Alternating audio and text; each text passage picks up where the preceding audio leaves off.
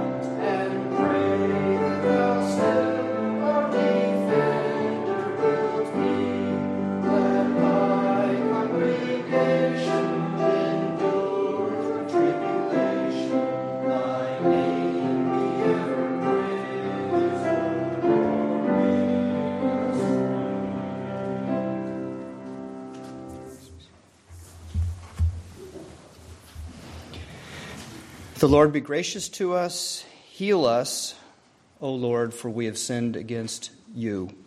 Let us pray together the prayer in the bulletin. Incline your ear, O Lord, and answer us, for we are poor and needy. Preserve us, O God, and deliver us, for we trust in you. Be gracious to us, O Lord, for to you we cry all the day.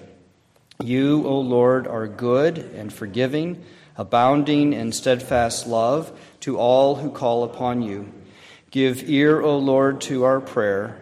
Listen to our plea for grace, for you are great and you have done wondrous things in our Lord Jesus Christ, overthrowing the powers of sin, death, and the devil through the death and resurrection of your Son.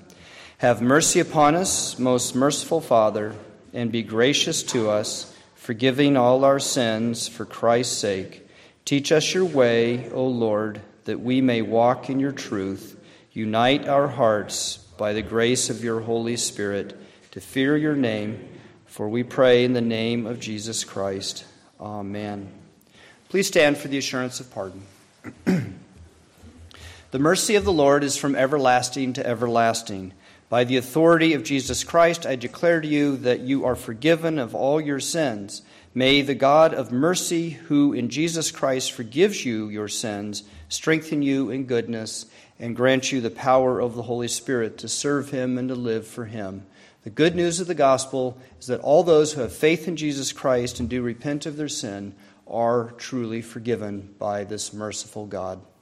And we say together, Praise be to God. Christian people, the apostolic instruction, exhortation to the church is abstain from sexual immorality. And homosexuality is counted in the Bible as sexual immorality. There are those, and unfortunately some in the church, and I just mean that broadly, the church, who would try to argue that homosexuality is not condemned in Scripture, but it is included among those sins that are uh, distortions and corruptions of what God, of the gift of sex that God has given us. We must be compassionate to those who are caught up in non heterosexual relationships. Everyone's sexuality has been corrupted by sin, and therefore we must all exercise self control and cultivate sexual behavior according to God's moral order for us. So, this isn't just a problem for some people. I mean, they might have a particular attraction that's a different problem, but we all struggle with, with um, the, the temptations and the corruptions of our sexual desire. We must also pray for courage in our society today so that we can bear witness to right sexual morality, and it does take courage, as you know. Often Christians claim that our moral convictions arise from faith, and then we just leave it at that. And this sounds like it's merely a matter of personal belief, like this is what I believe and this is how I live, but you believe differently, you live the way you want to live. And that is really a uh, mis- is not what, what we are taught and not what the gospel teaches us. The result of that is that our faith sounds like it's something detached from any kind of a reasonable, faithful argument, that is just a personal, subjective um, experience. Christian ethics are not simply commands to be obeyed, they also line up with how God has created us in this world. We abstain from celebrating homosexual behavior because the Christian tradition holds sexual morality in high regard. Whether someone is a Christian or not, the sexual act itself is moral in nature. It's not just a, a, a form of pleasure um, that can be um, practiced, but it's actually moral in its nature, very nature, and it has moral consequences that extend beyond the two persons engaged in intercourse. Male and female bodies bear witness to a design that determines the body's proper use. And furthermore, it is only heterosexual unions that pass on to society children and allow that society to flourish. Let us bear witness to God's good moral order, the good that He gives to us and to society through heterosexual relations, and not just um, and, and not act like it's just simply our own personal decision about how we want to live as Christians. Let us bear witness to that greater truth of God and how He's created us and how He blesses this world. For this is God's will for us in Jesus Christ, and we say, Amen. Our hymn is number 97. We praise you, O God, our Redeemer, Creator.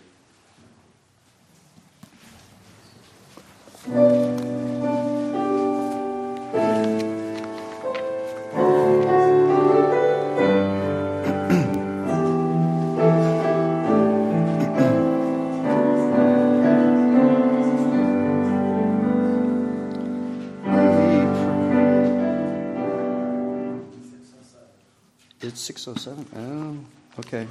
Sorry. we're following you. Yes. Thy loving kindness, Lord, is good and free. 607. Thank you.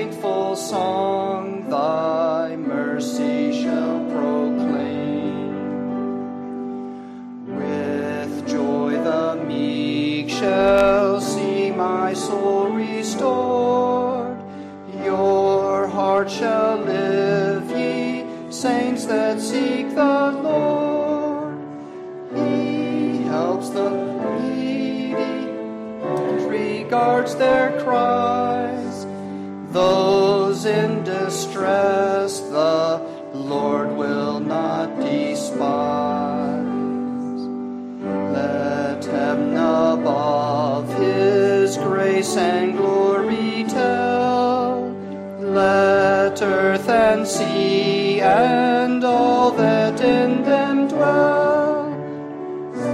Salvation to his people God will give, and they that love his name with him shall live.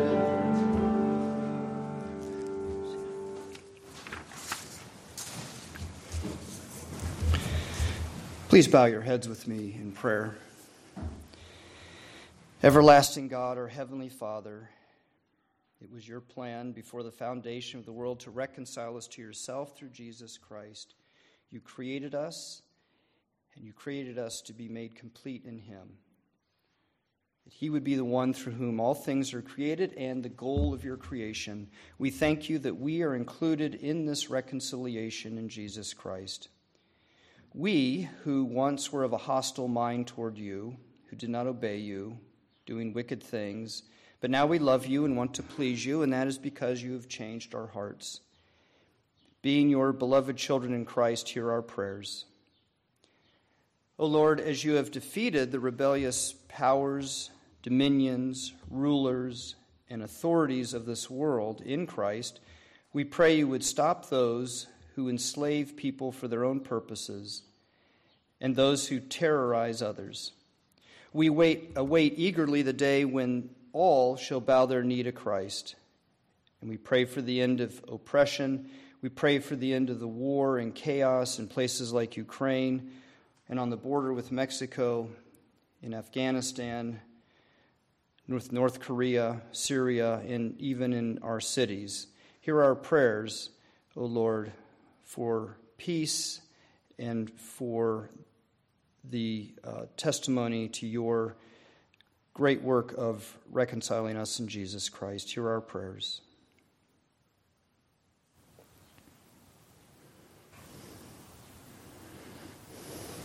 Our Savior, keep us and your entire church in the faith of salvation, that saving faith, even as it is tested, the faith that Christ is Lord and Savior, and that in Him you reconcile us, and by Him alone we are presented to you as holy, blameless, and beyond accusation. We do pray for Christians under tremendous pressure by Islamic powers in Iraq, Iran, Sudan, Eritrea, Pakistan, Somalia, Nigeria. We pray for Christians in China and North Korea who must live as people under hostile governments. We pray for Christians in Central America and other places who are enticed to blend their faith with pagan beliefs. We pray for the Christians in these places and the, the uh, citizens there who are not Christians. We pray that the Christians would bear faithful witness to Christ and many would come to him. We pray for Christians in the United States who have this self centered gospel, this me centered gospel, and are tempted to accommodate the Christian faith to the culture. By your grace, may they confess the faith, the true faith, and remain steadfast in the gospel of Jesus Christ and the apostolic teaching. Here are prayers for the Christians in these uh, harsh areas, but also our prayers for our missionaries, the Fultas and the McCabe's who serve in China.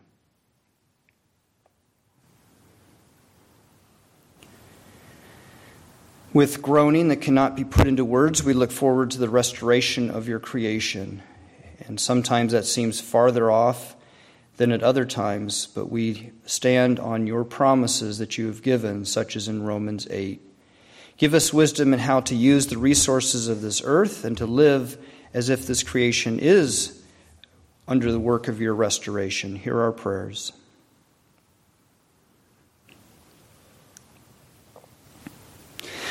For our mothers, we give you thanks. For those who have acted as mothers to us or our actual biological mothers, for these we give you thanks. for your love and kindness that is expressed to us through them, often not perfectly, and yet some measure has been given. And we thank you for that, for the wisdom and faithfulness that they have shown us. Grant to those who continue in this noble calling rest and trust in your merciful care in Jesus Christ, and to be uh, to rejoice in a wonderful blessing that has been given to them. Merciful Father, as those who depend upon your strength and grace, we thank you for how you have upheld this congregation, how you've drawn us closer together. And we ask you to continue to strengthen and heal your people here. Especially now, we pray for those who are in need. And our prayers go up to you for the wellness of body and soul of Jeff, and for Linda, and for Fawn and Bob, for Eduardo and Shirley, for Frida, and Luca, and Julie, and Michael, and for our friends Becky, and for Angie, and Karen, for Tammy and her family, for Phil and Tom, Bob, Gladys, Dominique, and for others we name to you in silence.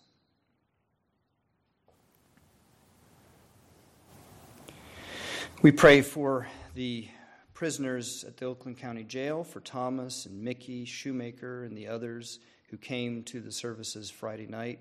We pray that they would understand how they need to belong to a Christian community, to not just confess the name of Christ, but to join with his people in professing their faith and living for him. So we pray you would bless them, and that as they leave the jail, they would not fall back into ways that are destructive and um, and are wrong. Um, we pray that you would bless them, O Lord, and that the word that was discussed and taught there and preached would settle into their hearts. We also pray for grace and peace in our presbytery, and especially for Grace Fellowship Church with their pastor, Michael Scout for Harvest Church and their pastor Dale Van Dyke, and for Living Hope Mission Work and their pastor John Terrell. For your mercies in, to those whom you have to those whom we have named, for strength when we are weak, for peace when we are anxious, for faith made sure when we are confused, and for loving us with unending faithfulness in Christ, we praise you, O Holy Father, with the Spirit, in the name of Jesus Christ, your Son who taught us to pray, saying, Our Father, who art in heaven, hallowed be thy name. Thy kingdom come, thy will be done, on earth as it is in heaven. Give us this day our daily bread, and forgive us our debts as we forgive our debtors. Lead us not into temptation, but deliver us from evil. For thine is the kingdom, and the power, and the glory forever. Amen. Let us present our gifts and offerings to the Lord.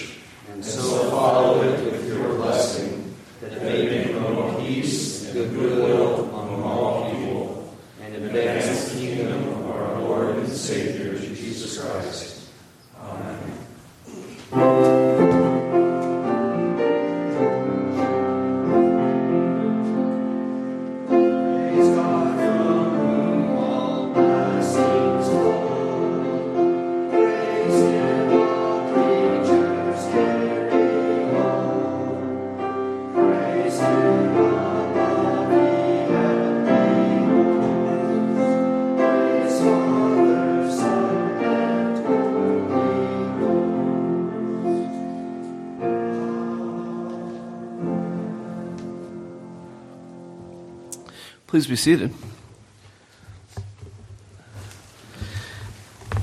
And join me in praying for illumination on our reading this morning.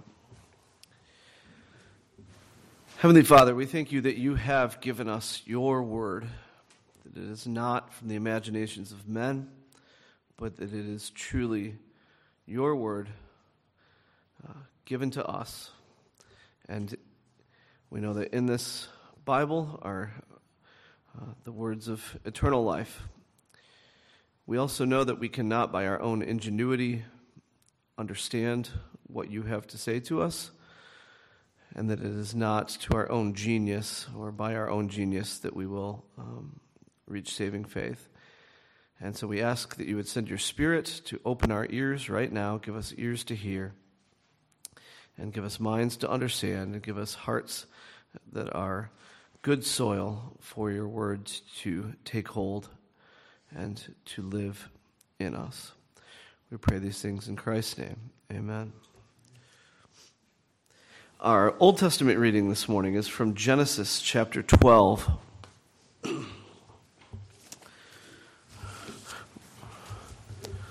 verses 1 through 3. Now the Lord said to Abram, Go from your country and your kindred and your father's house to the land that I will show you, and I will make of you a great nation, and I will bless you and make your name great, so that you will be a blessing. I will bless those who bless you, and him who dishonors you I will curse, and in you all the families of the earth shall be blessed. Our Psalter response comes from Psalm 67. May God be gracious to us and bless us and make his face shine upon us your saving power among all nations. Let, Let all the peoples praise you. For, you judge the peoples with equity and guide the nations upon earth.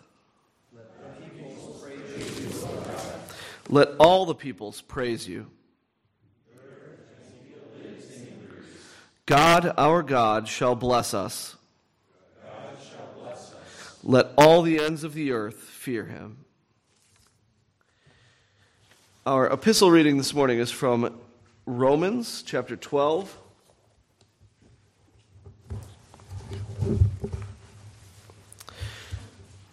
Verse 14.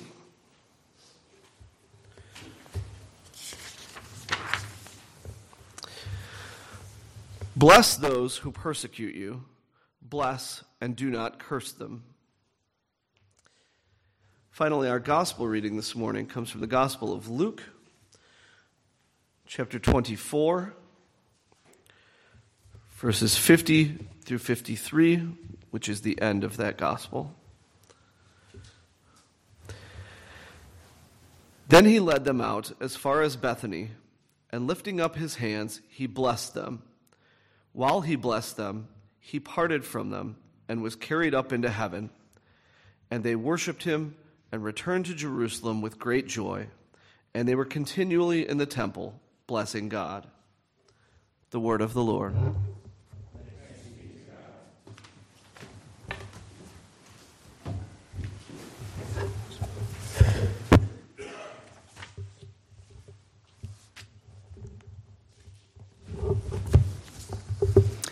Psalm 67 draws on the priestly blessing of God's people in Numbers. God delivered the descendants of Abraham, Isaac, and Jacob from captivity in Egypt. God had blessed them. Even in slavery, God had blessed them, and they had become this multitude of people. With God at the lead, they went forward out of Egypt into the wilderness, and God made a covenant with them. It was a full covenant, but in essence, with that covenant, God forged a bond with Israel, saying, I shall be your God, and you shall be my people. That's sort of at the essence of what was happening with that covenant. God's blessing for Israel included a priesthood. The Lord said to Moses, Speak to Aaron and his sons, saying, Thus you shall bless the people of Israel. You shall say to them, And then this, these lines that you've heard many times The Lord bless you and keep you. The Lord make his face to shine upon you and be gracious to you. The Lord lift up his countenance upon you and give you peace. So shall they put my name upon the people of Israel, and I will bless them. It's from Numbers 6. This blessing is called the Aaronic, Aaronic blessing, not ironic, but Aaronic, because Aaron was the first priest to pronounce it. The congregation of Israel would stand before the priests, and one of the priests would pronounce the Lord's blessing upon the people. And that started with Aaron, and it continued with the priests. And the church often uses it for the benediction at the end of worship. That will be the blessing today at the end of worship. And I've spoken this blessing over you many, many times. Psalm 67 begins by blending two of the lines from that priestly blessing together. Verse 1 of Psalm 67 says, May God be gracious to us and bless us and make his face to shine upon us. In the psalm, it becomes a prayer to God. May God be gracious to us. It's a petition based on the blessing that God gave the priest to speak over the people. The psalm turns the blessing around for the congregation to say to God, the Lord bless you and be gracious to you. That's what uh, the priestly blessing says in number six. The Lord be, bless you and be gracious to you becomes in Psalm 67, may God be gracious to us. The psalm then is a response to God's blessing. May we be what you have blessed us to be, is what it's saying. And that begs the question what did God bless his people to be? The same question easily transfers to us We've been tremendously blessed by God. The, the benediction, the blessing is pronounced on us at the end of worship. But it does beg this question what does God bless us to be? Now, Psalm 67 directs Israel's priestly blessing to the nations. Verses 1 and 2 says, May God be gracious to us and bless us, make his face to shine upon us. Those are lines taken from um, the priestly blessing in number 6. And then it says, That your way may be known on earth, your saving power among all nations. Let the peoples praise you, O God. Let all the peoples praise you. God's blessing was for the blessing of the nations.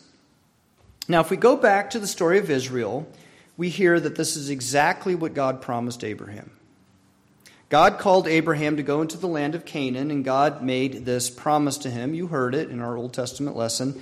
I will make of you a great nation, and I will bless you and make your name great, so that you will be a blessing. I will bless those who bless you, him who dishonors you I will curse, and in you all the families of the earth shall be blessed.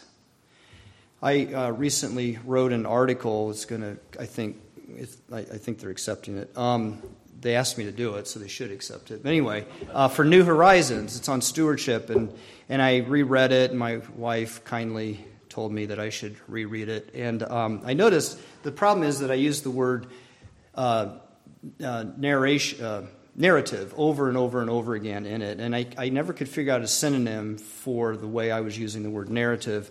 And that's what we have here. We have this word blessing over and over and over again. Do you hear, hear it just coming up over and over? Listen to it again. I'll make of you a great nation, and I will bless you and make your name great, so that you will be a blessing. And I will bless those who bless you, and he who dishonors you I will curse, and in you all the families of the earth shall be blessed. Blessing, blessing, blessing, blessing.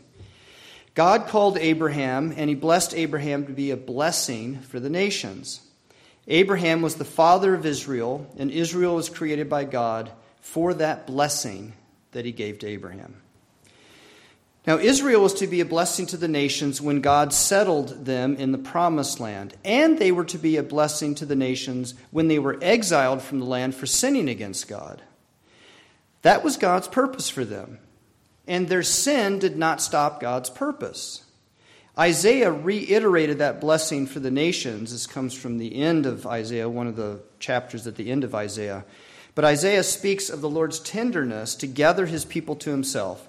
He who formed me from the womb to be his servant, to bring Jacob or Israel back to him, and that Israel might be gathered to him. For I am honored in the eyes of the Lord, and my God has become my strength. And that's what the prophet says. And then the Lord says, It is, is it too light a thing that you should be my servant to raise up the tribes of Jacob and to bring back the preserved of Israel. I will make you as a light for the nations, that my salvation may reach to the end of the earth.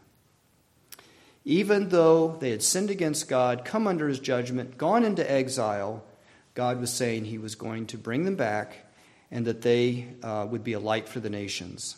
Although Israel broke its covenant with God, the priestly blessing continued because of God's faithfulness. Now, in due time, Jesus was born, and he pronounced the blessing of God upon his disciples, but it was also a blessing for the nations. In our gospel lesson, the end of Luke is the story of Jesus' ascension into heaven. You might know that next Sunday is Ascension Sunday. It actually, I think, falls on Thursday, but um, typically in Protestant churches, if they recognize Jesus' ascension at all, it's recognized on that Sunday. It's called Ascension Sunday. But we get a preview of it with our reading this morning from the Gospel of Luke. Jesus leads his disciples out of Jerusalem, and then he stopped and raised his hands, and Luke says he blessed them. And this is like what Aaron did after the offerings were made in the uh, old sacrificial worship of, of Israel. Leviticus chapter 9 says, Then Aaron lifted up his hands toward the people and blessed them. And it's also similar to what Solomon did at the dedication of the temple. 1 Kings chapter 8 says Solomon stood and blessed all the assembly of Israel with a loud voice, saying, Blessed be the Lord who has given rest to his people Israel according to all that he promised. And Solomon prayed, and in his prayer he referred to the nations. The king spoke of the Lord's blessing for the nations, and this is what he said. Likewise, when a foreigner, someone who's not a Jew, not from Israel, when a foreigner who is not of your people Israel comes from a far country for your name's sake, for they shall hear of your great name and your mighty hand, when he comes and prays toward this house, here in heaven, your dwelling place, and do according to all for which the foreigner calls to you, in order that all the peoples of the earth may know your name and fear you as your people Israel. And there's a blessing there that Solomon is praying for the nations. Jesus blessed his disciples, but he didn't bless them for their own sake. He blessed them uh, for their sake alone. He blessed them for a, to be a blessing for the nations. Luke's ascension story continues in the book of Acts. Luke and Acts were originally um, like one sort of book in two parts. Luke and Acts go together, both written by Luke. And so Luke ends, the Gospel of Luke ends with the story of Jesus' ascension, and Acts chapter 1 begins with Jesus' ascension and what Jesus was teaching his disciples before he ascended. At the beginning of Acts, before Jesus ascends, he promises the power of the Holy Spirit for his disciples to be his witnesses. And he says, witnesses in Jerusalem and in all Judea and Samaria to the ends of the earth. So if you put Luke's ascension of Jesus stories together, even though today they've been divided by the Gospel of John, you put them together, you get the disciples being blessed and sent out to the nations. Jesus blesses them not only for themselves, but also for the sake of the nations. So Psalm 67 sets out for us that priestly blessing that runs from the blessing to Abraham to Israel in number 6 and on to Jesus Christ for us and for the nations. However, it is possible to turn God's blessing away from the nations. And Israel did this. It was, Israel was delighted to receive God's blessing for them, but it pushed the nations away the Israelites became isolationists, or at least they attempted to keep God's blessing for themselves. By the first century, a clear line had been drawn between the Jews and the Gentiles. It was a boundary marker, and it separated each group from the other. The Apostle Paul refers to it in his letters, like in Romans chapter 9. Speaking of his kinsmen, he says, They are Israelites, and to them belong the adoption, the glory, the covenants, the giving of the law, the worship, and the promises. And as far as the Jews were concerned, everything that Paul mentioned were the very things that divided them from the nations around them. The people of Israel, this is how they saw it, the people of Israel were chosen by God, not the other nations. The people of Israel had witnessed the glory of God on Mount Sinai, not the other nations. They hadn't seen it. The Mosaic covenant was made with Israel, not with the other nations. God gave the priesthood, the sacrifices, and he was present at the tabernacle and the temple with Israel. He did not give these things to the other nations, and he certainly was not present in their temples. The promises, like the promise to Abraham, was given to Israel's patriarchs and kings, not to the princes of the other nations. So, with this kind of chauvinism, Israel avoided as much as possible interaction with the other nations. The Apostle Paul stepped on this boundary all the time as he brought the gospel to the Gentiles. More than once, he was attacked by the Jews, sometimes even by Jewish Christians, for crossing the line that separated the Jews from the Gentiles.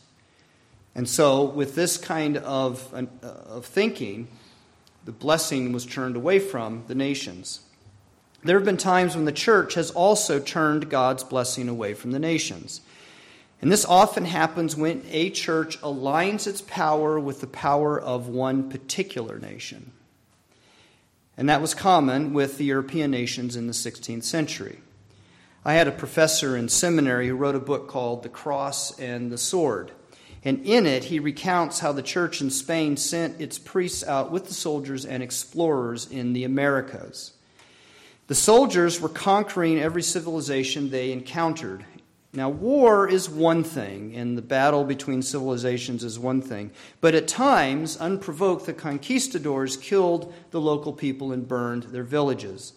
Sadly, the Spanish priests typically stood with the military power of Spain over and against the natives.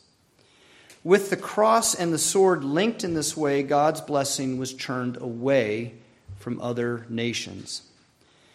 The church is not blessed by God to be a curse for the nations. Psalm 67 is a prayer to let the nations praise you, O God. You are blessed to be a blessing to the nations. Psalm 67 says, May God be gracious to us and bless us, make his face to shine upon us, that your way may be known on earth, your saving power among all nations. And there are many ways we Christians may bless the nations. Historically, the church has been a blessing to the nations in specifically Christian ways. And that's what I'm talking about here specifically Christian ways. And this often gets ignored by those who attack the church and only want to expose the sins of the church. Yes, the church has had its sins. It has done things that are wrong. It has had to repent. But it also has been a great blessing to the nations in specifically Christian ways.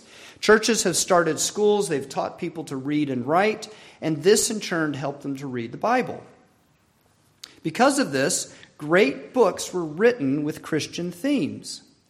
And I'll give you an example. It was the Christian missionary way back, I don't remember when it was.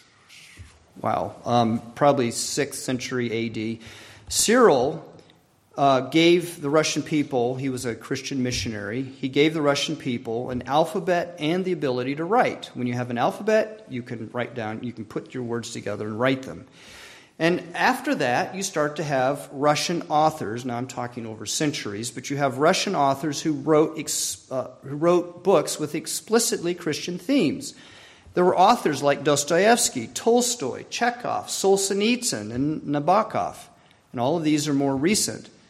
But they have been those who've benefited from what Cyril did as a Christian, teaching them how to read and write, and, and not just read and write, but to learn the Bible, to learn the, the great themes of the Bible. It's helped individuals, it's helped society learn what is good and beautiful and right. Also, over the centuries, the Christian church has blessed society in Christian ways with hospitals and agencies that care for the poor. Some of these became generic, so they've sort of lost their Christian identity. Their identity as a Christian, as a Christian organization was in a name only, but not all of them. A lot of them maintained, uh, retained that Christian identity, and they've blessed countless people in Christian ways. Today, there are agencies such as Lutheran Social Services, Life Challenge, Christian Medical and Dental Associations, Catholic Hospitals of the Franciscan Alliance that specifically serve people in the name of Christ and try to maintain the, the good things that Christ has taught us about how people should care for each other. But how might you, as a Christian, be a blessing to the nation we live in, to this nation? Well, here are some ways that we may be a blessing.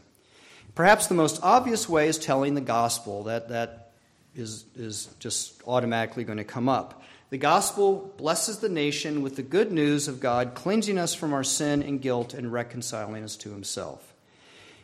People today may not use theological words like sin to talk about themselves, but they do talk about brokenness, remorse, failure. Society today does not have much of a theological language. So if we Christians use words like sin and trespasses and debtors, chances are people in our society will not understand what we mean. Theological language like justification by faith alone and Christ alone will not make sense to people in our nation. Therefore, it is better to tell the gospel, at least start telling the gospel in story form. And Jesus did this many, many times with his parables, like the parable of the prodigal son. So here's what we can do with that we can put it in contemporary form.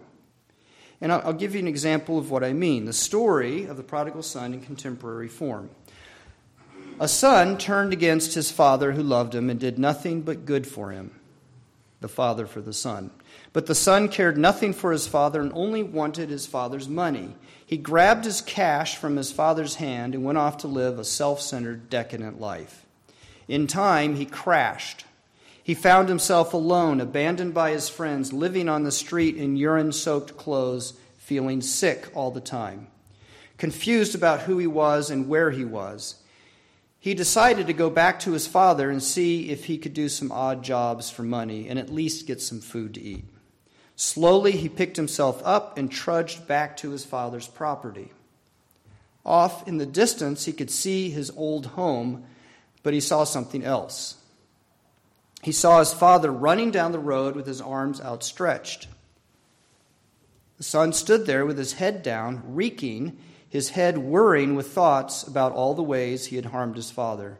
But his father rushed up to him anyway and threw his arms around him in forgiveness and love.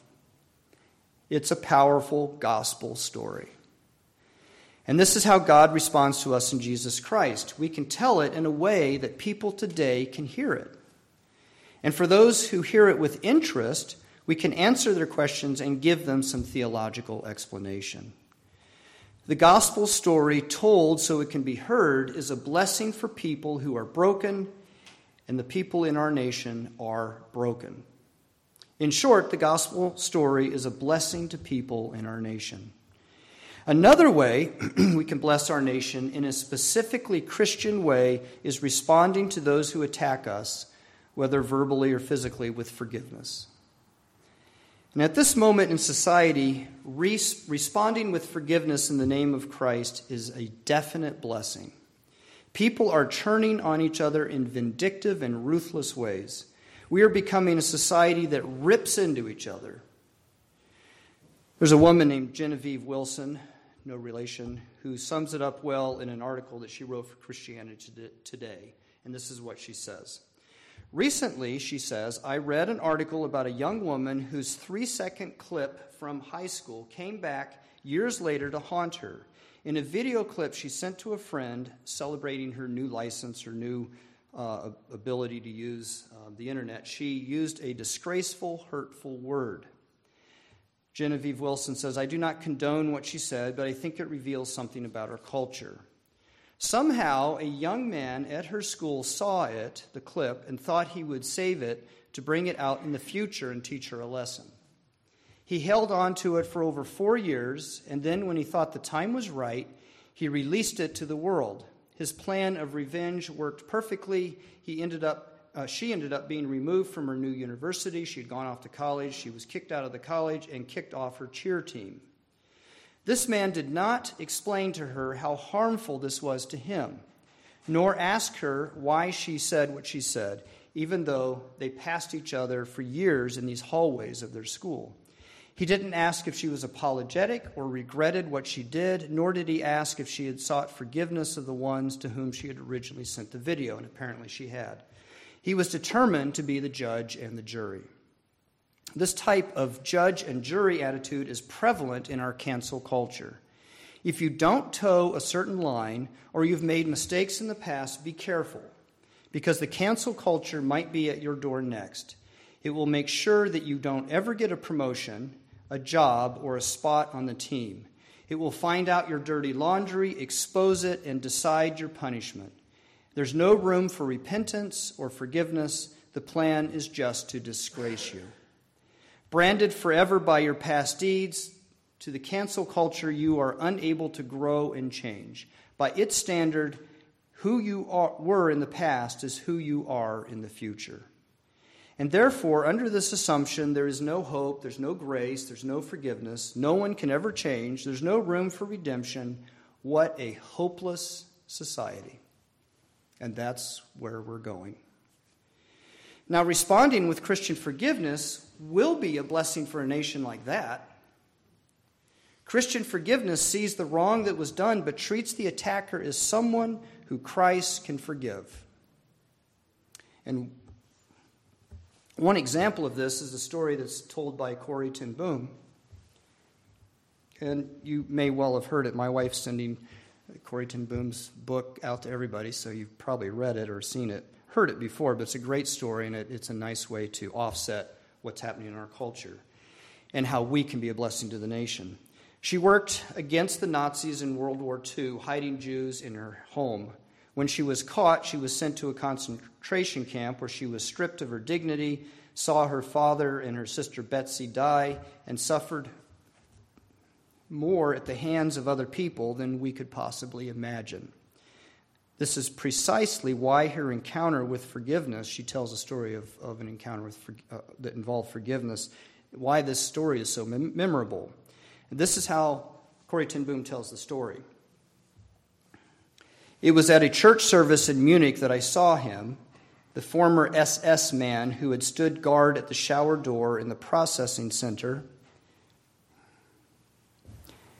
at uh, Ravensbrück.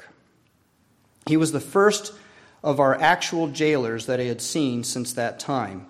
And suddenly it was all there the room full of mocking men, the heaps of clothes, Betsy's pain blanched face. He came up to me as the church was emptying beaming and bowing. How grateful I am for your message, Fraulein, he said, to think that, as you say, he has washed my sins away.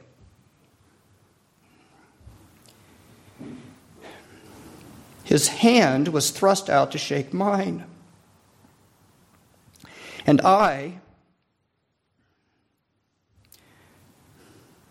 who preached so often to the people in Bloemendaal, the need to forgive kept my hand at my side.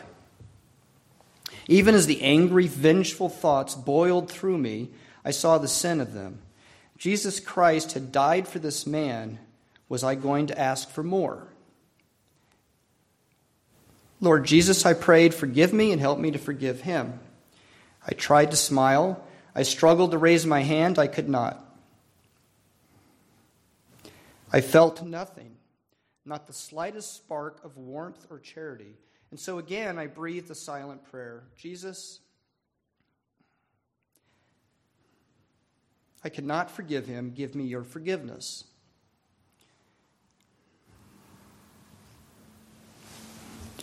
As I took his hand, the most incredible thing happened. From my sh- shoulder Along my arm and through my hand, a current seemed to pass from me to him, while into my heart sprang a love for the stranger that almost overwhelmed me. And so I discovered. And so I discovered that it is not on our forgiveness any more than on our goodness that the world's healing hinges, but on His. When he tells us to love our enemies, he gives us, along with the command, the love itself. Your forgiveness is a blessing to the nation in which we live because it has forgotten what forgiveness is. This nation will be far better off with the forgiveness of God shared with it than its ruthless vindictiveness. Let us pray. Almighty and everlasting God, in Christ you have revealed your glory among the nations. Preserve the works of your salvation, that your church throughout the world may persevere with steadfast faith in your blessing and be a blessing to the nations. Through Jesus Christ our Lord, who lives and reigns with you and the Holy Spirit, one God, forever and ever. Amen. Please stand and with me let us confess our faith. We believe in one God, the Father Almighty, maker of heaven and earth, of all things visible and invisible, and in one Lord Jesus Christ, the only begotten Son of God, begotten of his Father before all worlds, God of God, light of light, very God of very God, begotten, not made, being of one substance with the Father, through whom all things were made who for us and for our salvation came down from heaven and was incarnate by the Holy Spirit of the Virgin Mary and was made man was crucified also for us under Pontius Pilate. He suffered and was buried. And ascended into heaven and is seated at the right hand of the Father. And he shall come again with glory to judge both the living and the dead, whose kingdom shall have no end. And we believe in the Holy Spirit, the Lord and giver of life, who proceeds from the Father and the Son, who with the Father and the Son together is worshiped and glorified, who spoke by the prophets. And we believe in one holy, Catholic, and Apostolic Church. We acknowledge one baptism for the remission of sins, and we look for the resurrection of the dead and the life of the world to come. Amen. Our hymn as we come to the Lord's table is number 447 Christ for the World we sing.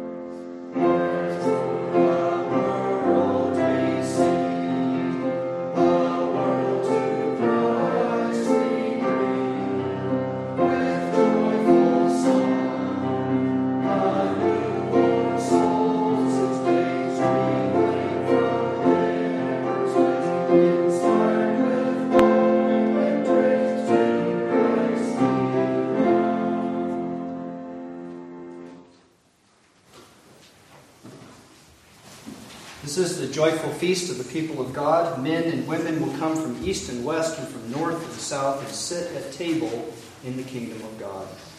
All who have been baptized, who professed faith publicly in Jesus Christ, and are communicant members or belong to a Christian church are welcome to come and share in this joyful feast of our Lord. According to the Gospel of Luke, when our risen Lord was at table with his disciples, he took the bread and blessed and broke it and gave it to them and the gospel tells us something wonderful there that their eyes were opened and they recognized him. The Lord meets us and feeds us here at this table, and a wonderful thing happens with our faith as it is strengthened and set firmly on him. As they were eating, Jesus took bread and blessed and broke it, gave it to the disciples, and said, Take, eat, this is my body. And he took a cup, and when he given thanks, he gave it to them, saying, Drink of it, all of you, for this is my blood of the covenant which is poured out for many for the forgiveness of sins.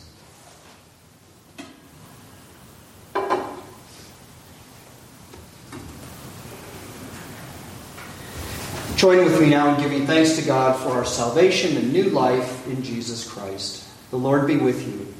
And also with you. Lift up your hearts. We lift them up to the Lord. Let us give thanks to the Lord our God.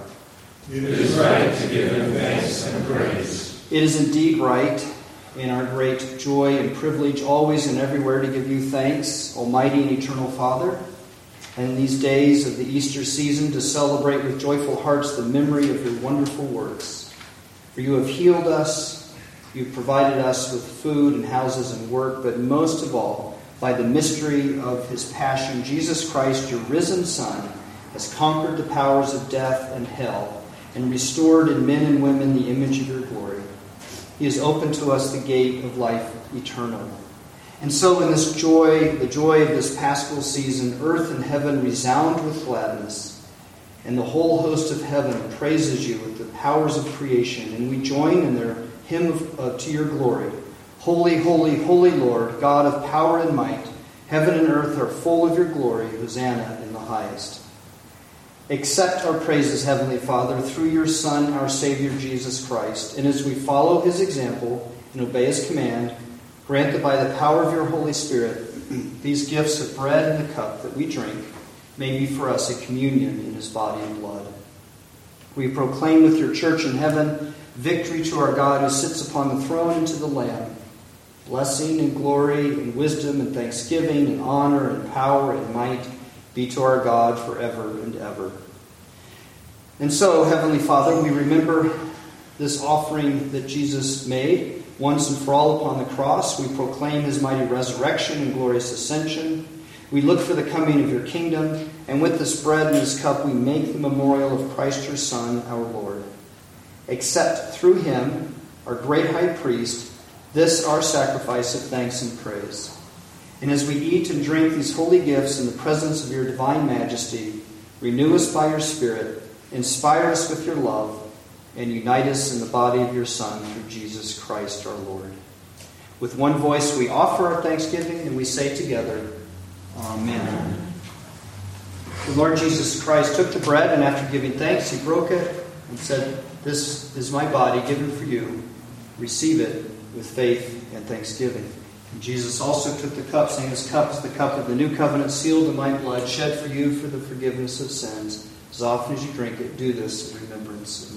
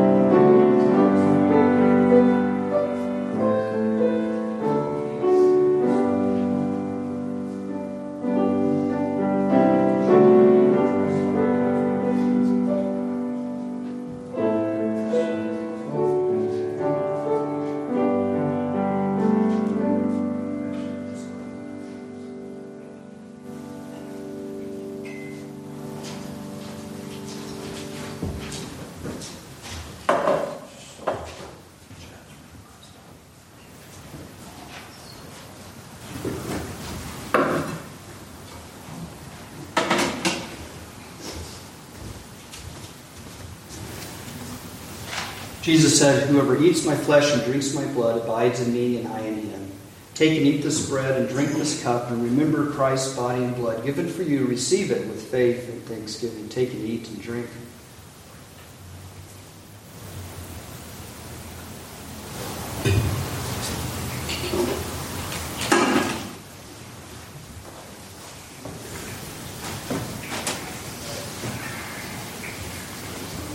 Let us pray.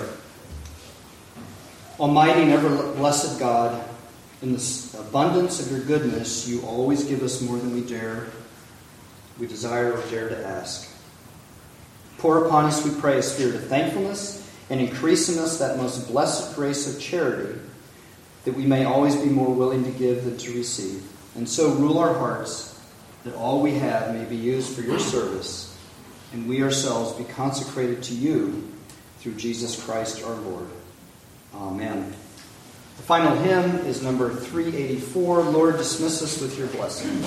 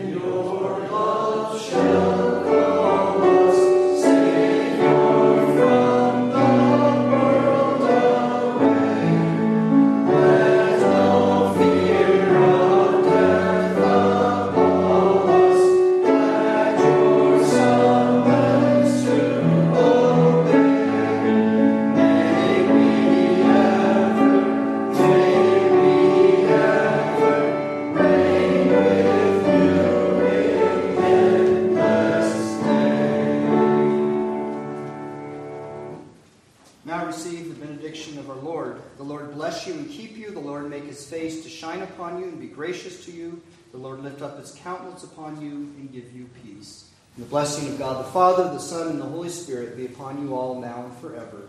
Amen.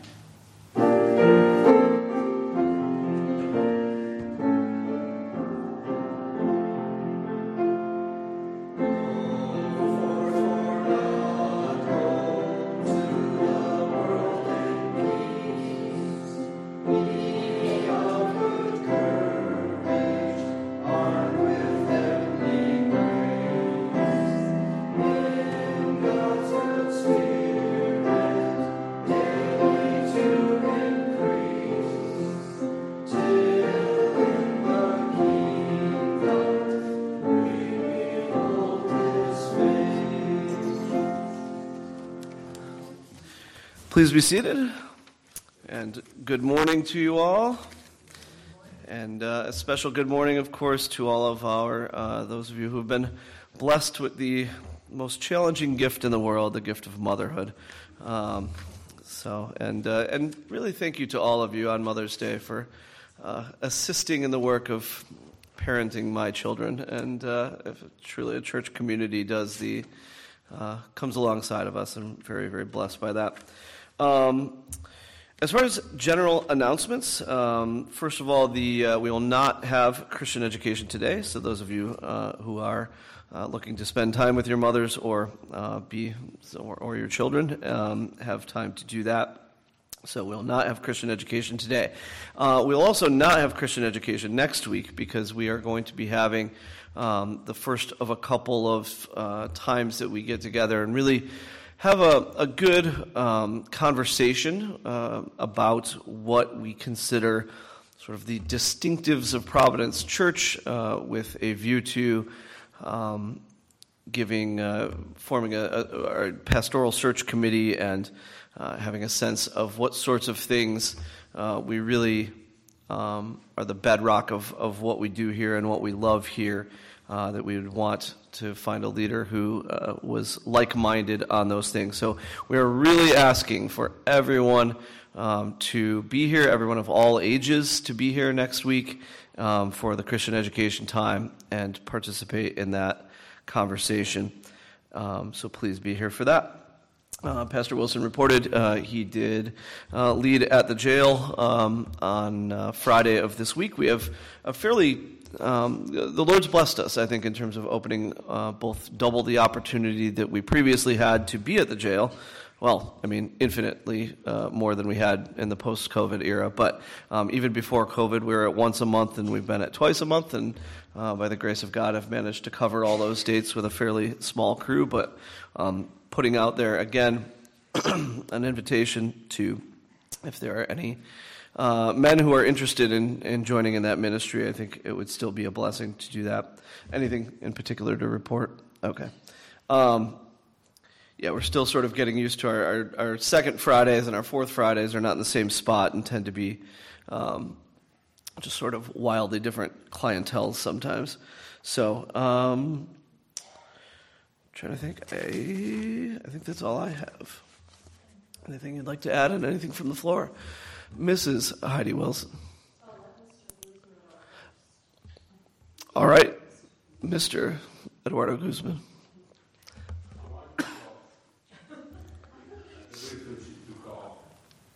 Because there is something I love Mama. It's I am having some problems. And my wife is here every day, every moment. And I want to say to you all, guys, God has given us a gift. And the gift is important. And we have to remember that. I understand that most of us, when we're young, like I am,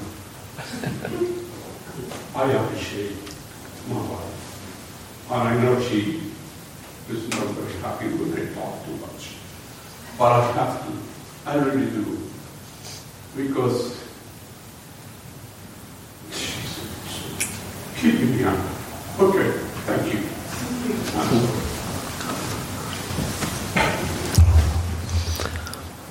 Mrs. Wilson. We can do that. Oh no, she's showing you. I'm sorry. I, yes, I forgot about our for our online viewership.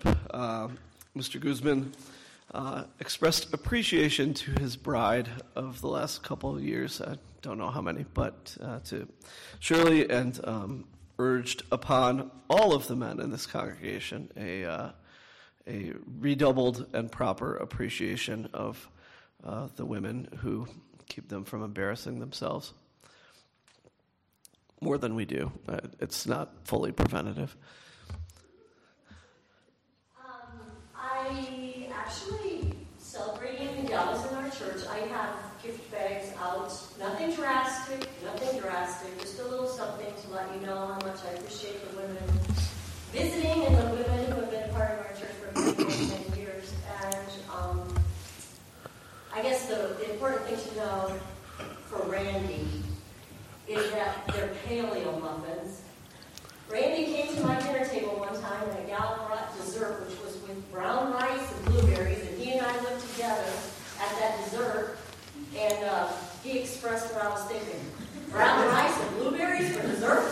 anyway, so paleo muffins can have that effect on some people, but maybe many of you will appreciate the fact that it's made with almond flour, honey, uh, see, coconut oil, and eggs. And um, unfortunately, I stopped at the Paleo with uh, the uh, chocolate chips. I, I had to go with regular chocolate chips. So anyway,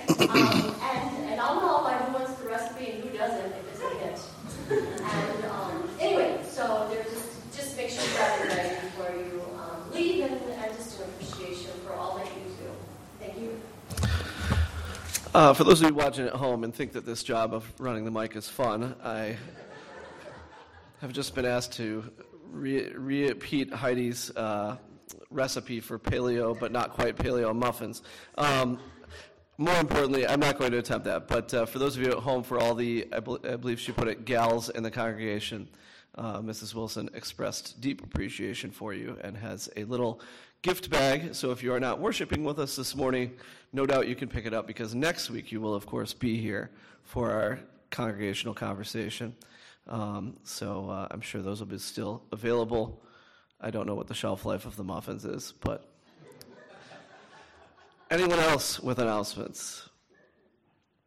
Fantastic. Well, then I wish you all a very beautiful Lord's Day, and uh, that's it. Yeah.